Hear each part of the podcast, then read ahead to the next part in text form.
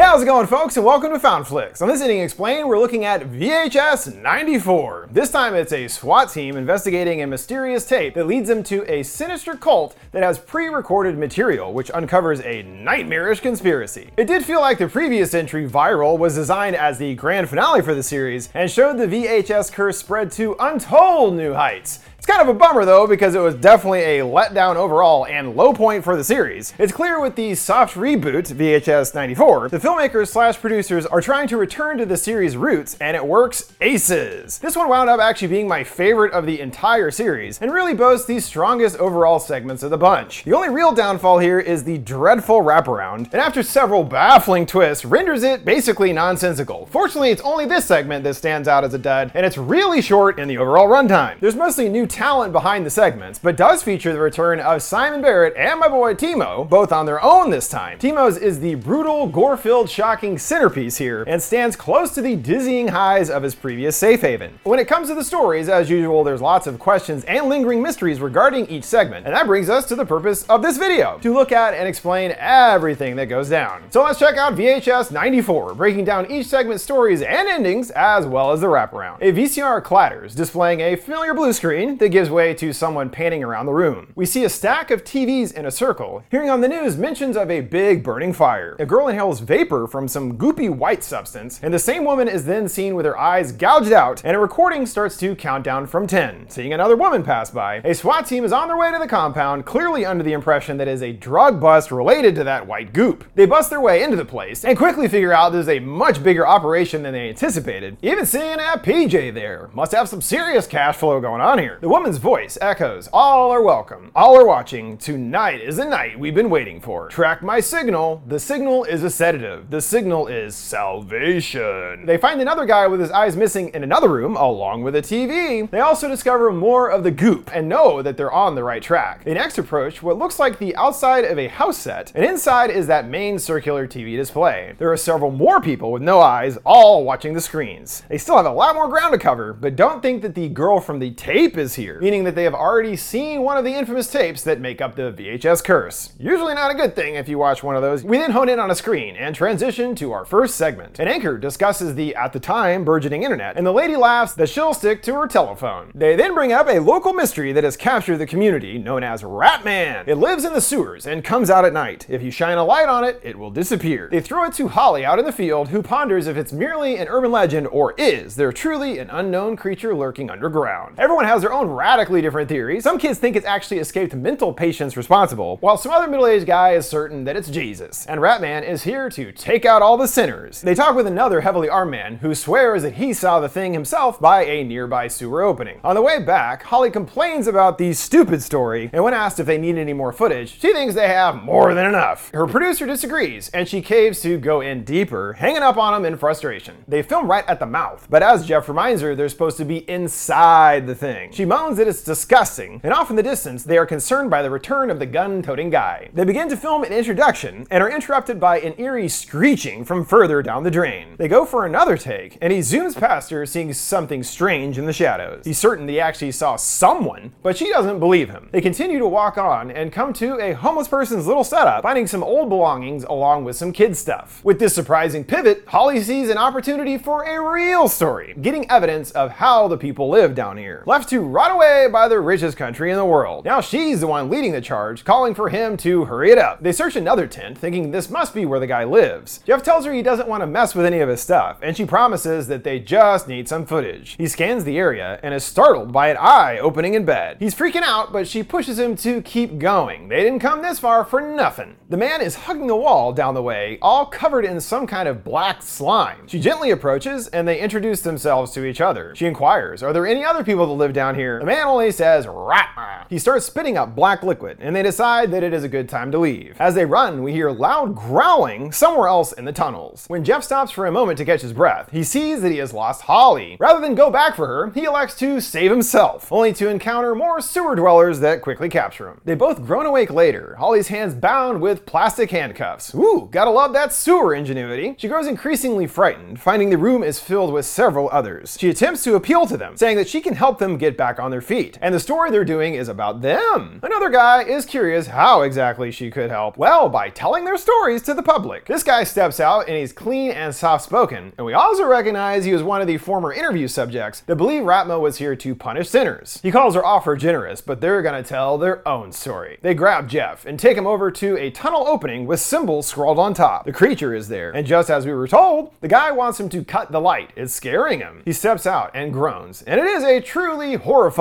rat-human hybrid creature. The guy takes some of the black spittle goo and proclaims this is in the name of Ratman, pouring it right over Jeff's head. It instantly causes his skin to painfully burn, which proves to be fatal. Holly is even more alarmed at the sight, begging them not to do this. He encourages that while he wasn't worthy, perhaps she is. She could be saved for all her sins. They present her to the creature. It's time to see if she's welcome to the new world, and it's not up to him to judge. That's for the new gods to do. The creature shrieks, spilling goo out all over her. It is pretty scary, I'm sure, but her face didn't get melted, implying that she has been accepted. Congrats! We're interrupted by a rogue veggie masher infomercial that claims by crushing your produce, you unleash their full vitamin potential. Eh. Okay? We're back on the news, and Holly has returned following her harrowing rescue. The rescuers are seen pulling her out covered in the same slime, appearing in a complete daze. As for Jeff, there is no sign of him. But hey, happy to have you back, Holly. She cheerily begins a story on an upcoming pumpkin festival, but keeps inserting Ratman into her sentences. She continues saying his name and begins to groan and bleed. She vomits up the black stuff all over him, which burns his skin, until gruesomely melting his entire face off. She regains her composure, casually moving on to sports news. She then signs off, "This is Holly with Channel six News. Hail Ratman!" And an emergency broadcast message takes over. Based on what the guy said, it sounds like they were trying to create a new world led by their underground god. And how things turn out makes it look like they are well on their way. At the compound, the team continues their trek, warning that drug superlabs like these can be booby-trapped. They enter what somewhat resembles a church, finding a projector going, along with several pieces of mannequins in the seats. There's also a couple eyeballs that make them want to call for backup, and Spivey offers if this ends up on the news, saying that he's got a face for T V. We move to the projector screen and static takes over. At a funeral home for a younger guy, Andrew, Haley is tasked with hosting her very first overnight wake. Her boss informs her that the family has requested for the entire thing to be filmed, so make sure to keep switching out fresh tapes. Another guy, Tim, enters noticing that the casket is strangely crooked, but they brush it off as no big deal and shove it back into place. Tim calls Andrew a big boy, what's left of him anyway, learning that he died in some kind of accident. He also tells her not to worry. Worry though, he was able to fix him up pretty good, well, except for his face. The others leave and it's just Haley all alone until the morning. The funeral procession goes on and she doesn't know what to do as no one is there. About to change tapes, she decides to call her boss, telling them that she feels dumb just filming her standing around. Maybe the attendants got caught in the big storm going on, or maybe, you know, no one liked the guy. He tells her to just keep doing her job and everything will be just fine. Thunder claps and the lights blink for a moment. Feeling on edge, she calls her friend Sharon, asking her to call back if she's still up. There's another loud rumble, and she's shocked to hear what sounds like groaning coming from the casket. Ooh. She shuts off the music to listen more intently, and the phone rings. Luckily, it's Sharon. She wants to know if her mom still saves all of the papers, and asks her to check the obituaries for Andrew, as she's having a weird feeling about everything. She eventually dozes off, and another thunder blast takes out the power completely, plunging her into darkness. Certainly spooky around here with the lights out, and she tracks down a candle. Just as she gets it lit, the power roars back to life. Well, so much for that. Re-entering the main hall, she notices the casket is somehow crooked again. She attempts to move it back into place, hearing a clear thud from within. She calls her boss once more, now certain that Andrew is still alive. He reminds her that it's just gases escaping due to the embalming fluid. He even offers for her to just take a peek. They'll stay on the line and everything, so she'll feel better. She agrees with the more logical answer here and apologizes. He says it's fine, but if she calls one more time, she's fired. Dang. Pretty serious around here. She taps the casket and quickly backs away. She tries another tap, and there's knocking behind her. At least one random guy is here for the wake after all. He asks about Ronald, and she informs him that she's doing the wake tonight. He doesn't really care too much, as he knows no one else is coming in the storm. She asks if he's family or what, and he doesn't answer, taking a seat. She gives him some space, and he begins to chant in a native language. He then raises his hand up, and I'm assuming that means that Andrew is gonna do some rising of his own soon. After he's done, he tells her he's paid his respects and abruptly leaves. Back to being bored, she gets another call from Sharon. She tells her that since someone actually did show up, she's not as as scared now, but she should be, as Sharon was able to find out more on his death, not in the obituaries, but on the front cover of the paper. According to the story, he spouted gibberish on the top of a church for an hour before plunging to his death, all witnessed by his family and friends, which makes it sound like he actually did this on purpose. Mm. The lights go out and the thudding returns. Something clatters behind her and the casket noise becomes more predominant. A heavier bang follows that moves the entire casket. She runs to the front door but finds that she can't get out. And when she turns back this time, the casket is sitting there wide open and empty. Uh-oh. Tornado sirens begin to wail outside and she finds Andrew up and about facing the wall. She tries to explain to him that he was in an accident and there must have been some kind of mistake at the morgue. No, that is not the case, as he turns back revealing that most of his head is gone. Whoa. That's not good. She runs off and hides amongst the chairs. Since he has no eyes, she does a little test with a flashlight and finds out that he can't actually see her. She sneaks through the rows of seats quietly, but can't help but shriek when finding his hand. The sound draws him to her, and she moves to behind his casket. All of his intestines start spilling out, and she then finds the rest of his face, including an eye that is closed, fortunately. She tries to lure him away by turning on another camera, and the eye shoots open. Now he can see her and descends upon her, hearing her flesh tearing. Just as he attacks, the tornado completely completely shatters all the windows and wrecks the place. The camera comes back on later, and Haley hobbles through the disarray, stumbling her way through the broken window. After all that, I think it's safe to say that Andrew did take his life on purpose with the specific intent of being resurrected. Doesn't make sense otherwise. It must be some kind of religious ritual that the older guy performs, yet even before that, there were some rumblings from the coffin. As for Haley's fate, it's hard to say exactly what happened, yet she was definitely getting killed right when the storm hit. Yet we see her walking away alone, no sign of Andrew at all. So perhaps she was actually zombie like Andrew, or even was possessed by him in some way. Now a word from our sponsor, The Official The Lord of the Rings: The Rings of Power Podcast. I'm sure you're aware of the new Prime Video series, The Rings of Power, set in the world of The Lord of the Rings. I'm a huge fan of the franchise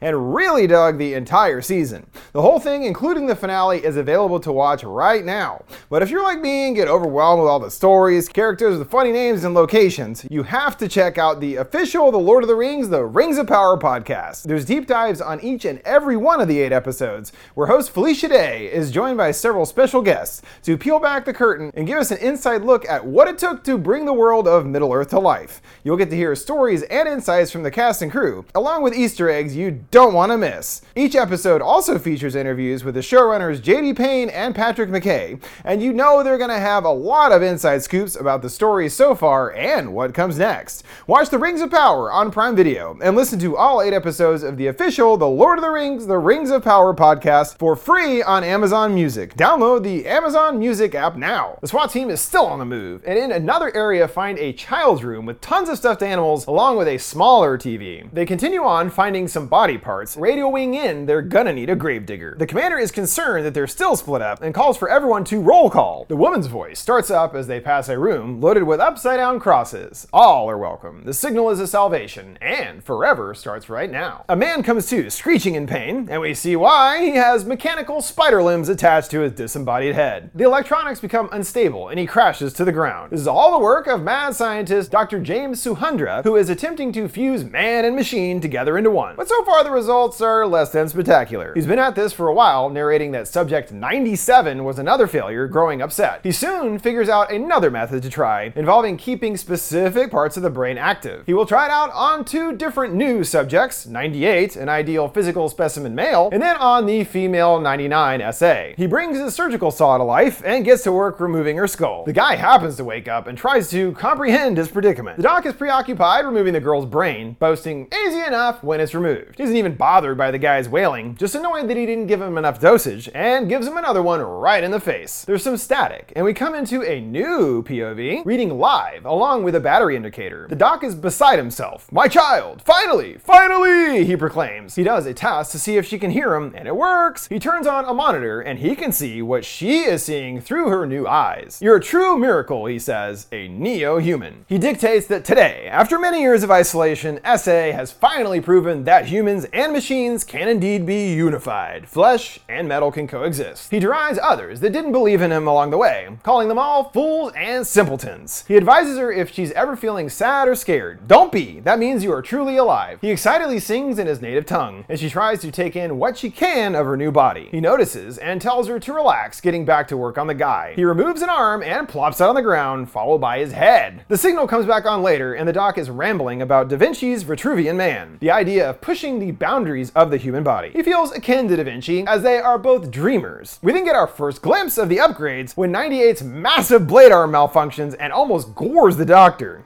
Woo, that's pretty excessive. On the news, there is discussion of a string of disappearances that brought further conflict between the people and police. Tensions rose further when locals found random body parts strewn in the canals. Sure sounds like the doctor. He's their number one suspect. They're still searching for one of his latest victims, and when they put up a photo of a girl with the initials S A, ninety-nine recognizes herself. The doc is impressed as she remembers her old life, even calling it incredible. Yet to him, in order to be truly reborn, she can't remember anything about her past. So, time for some more adjustments. In the middle of doing more work, S A wakes up and overpowers him. She undoes her restraints, and he whaps her brutally with a bedpan. He jams it right into her face, cursing her as another failure. But things go completely off the rails when someone barks from outside to open the door. He tries to cover her up, and the cops storm the place. The commander asks him to confirm his identity, and he calls them all idiots that don't understand what he's doing here. He rants on that he can't believe they're going to arrest him, but that is not the case. They all open fire and fill him full of holes. And Commander Hassan is pissed. They're here to rescue people, not mourn a murderer. He pulls back S A's sheet, and the sight of her causes him to yelp. He gets closer and straight up gags. Man, this guy's a lightweight. What, you can't handle a guy getting blasted by machine guns or human machine hybrids? Grow up, bro. Hassan is sympathetic for the poor girl, asking Jono, does he get it now, how messed up this dude really is? He doesn't even know how to describe her beyond no longer being human. He thinks she's deceased and starts to cover her up, getting quite a shock when she reaches for his arm. A guy turns a gun on her, and she weakly holds up a hand in defense. Jono tries to to stop them, believing that she is still alive. Hassan admits that might be true, but he's not bringing that thing back to her family. The lights go out, giving S A the chance to crawl away. Alarms begin to blare, and someone fires to get the door opened. This is a bad idea, as it triggers a huge explosion that blows them back and gravely injures a few. A recording of the doctor comes over the speakers. If you're hearing this, it means I'm dead, and he threatens that anyone who tries to take his creations shall perish here. Hassan tries to keep his men from losing it, ordering them to find the girl and kill her on sight. Jono approaches ninety-eight, whimpering, along with another guy. He comes to life, slicing the dude completely in half with his arm blade. Pretty impressive, as well as horrifying technology. He swipes at Jono and turns his attention to the rest, slaying anyone in his path. Hassan groans for him to get out of the way, tossing the camera in his face. He launches a grenade, and as it explodes, the camera cuts out. Elsewhere, S A comes to, trying to get her bearings, and hearing her brother is still on the prowl. She finds the door stuck and struggles to open it. The creature appears, and she runs right into more men that open fire. She plummets through a hole, hearing the creature laying waste to the soldiers. The screams stop, and it stomps off. Looking around, it appears that she's found herself in the doctor's office. There are designs covering the walls and every inch of his desk. Amongst them, what looks like several gun attachments. She finds some photos of herself, indicating the doctor took some time when selecting his test subjects. Then it's time to face the real horror they've avoided so far. What does she look like now? She takes in her reflection, and the top of her head is replaced by a machine from the jaw up. She cries in horror, clutching at her metallic face, and screams in anguish. She then strangely hears a girl's voice telling her hello. She follows the sounds into another room and meets what must have been an earlier experiment of the doctor's. It's much more rudimentary, just like a person bust, basically. And it is also alarming to think that he was potentially taking children, too. Or maybe it was just all robot. Back in the lab, she encounters several more twisting manglings of people and technology, his previous failures. There's one girl mid-transformation that is still alive, and S A gently strokes her hair, the woman asking if this is all all a dream. She puts her out of her misery, disconnecting a ribbon cable, and she shorts out to death. She spins right into a guy and fins him off with her metallic stump. But she finds out it's much more useful than that. She knocks over a table, scattering stuff everywhere, including a gun attachment that looks just like the drawings in the office. She clicks it into place on her arm port, and it powers on. She fires, and it is some serious firepower, absolutely shredding the guy. Another comes in and gets a taste, literally shooting his head to nothing but bits of flesh and bone. She wisely takes him as a shield, encountering a whole barrage of baddies. She takes them all out and tosses the body into another, and shoots him too.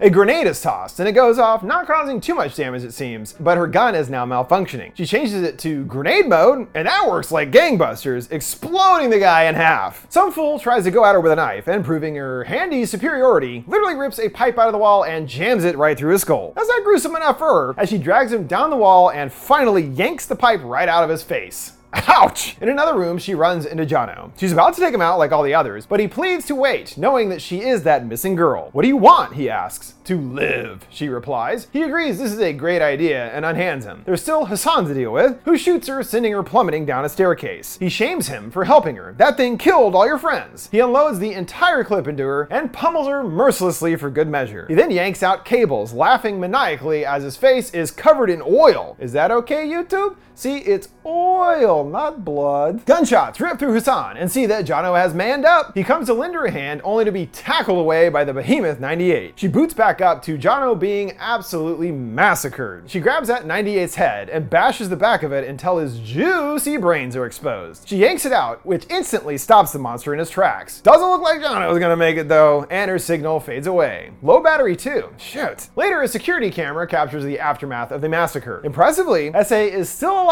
and leaves the scene to freedom. Well, probably can't go back to her old life or anything, but there is an obvious level of sympathy for her. She didn't ask for any of this, you know? And even after more tinkering, she still did retain some part of her former human self. At this point in her horrifying journey, all she wanted to do was live. And hey, at least she got that in the end. You know? The team is still wandering around the facility aimlessly, and Gary is on edge after finding the body parts. He thought no one would get hurt, but Nash gravely tells him someone always gets hurt. She turns on another camera and faces us. Forever starts right now, she says. Well, then she must be part of the so-called drug makers here, since that phrase was in the recording at the T Vs. The guy's all over the place, grunting that he hates this facility, as they pass by rows and rows of static-filled T Vs. Slater can't handle it anymore, and she tells him to not lose his head. He stares at a screen and instantly falls to his knees, slack-jawed in a trance. Man, that worked fast, and he gets to enjoy our final segment. It follows a ragtag militia group with big plans to save the soul of America, though it comes from an unexpectedly supernatural source. They gather at a small wooden house slash cage adorned with crosses outside, hearing someone whimpering within. They fling open the door, and their captive pleads, "No, please!" The leader, Greg, begins to recite a Bible verse, and they shoot him in the head point blank. Greg lays out his feelings about his once great country. It has now been plagued by a rotting cancer. Only he and his followers of the first Patriot Militia can save America's soul. He makes mention of a mass cleansing at hand, thanks to a weapon that Christ has bestowed upon them. Thanks to him, they can truly become a righteous fist of justice. Everyone cheering and firing in jubilation. They all round up to case a building, Jimmy thinking they could walk the beast right inside. They're also concerned with trying to figure the ideal way to get inside, and the position of sunlight is important. Hmm, I wonder what kind of creature they're talking about.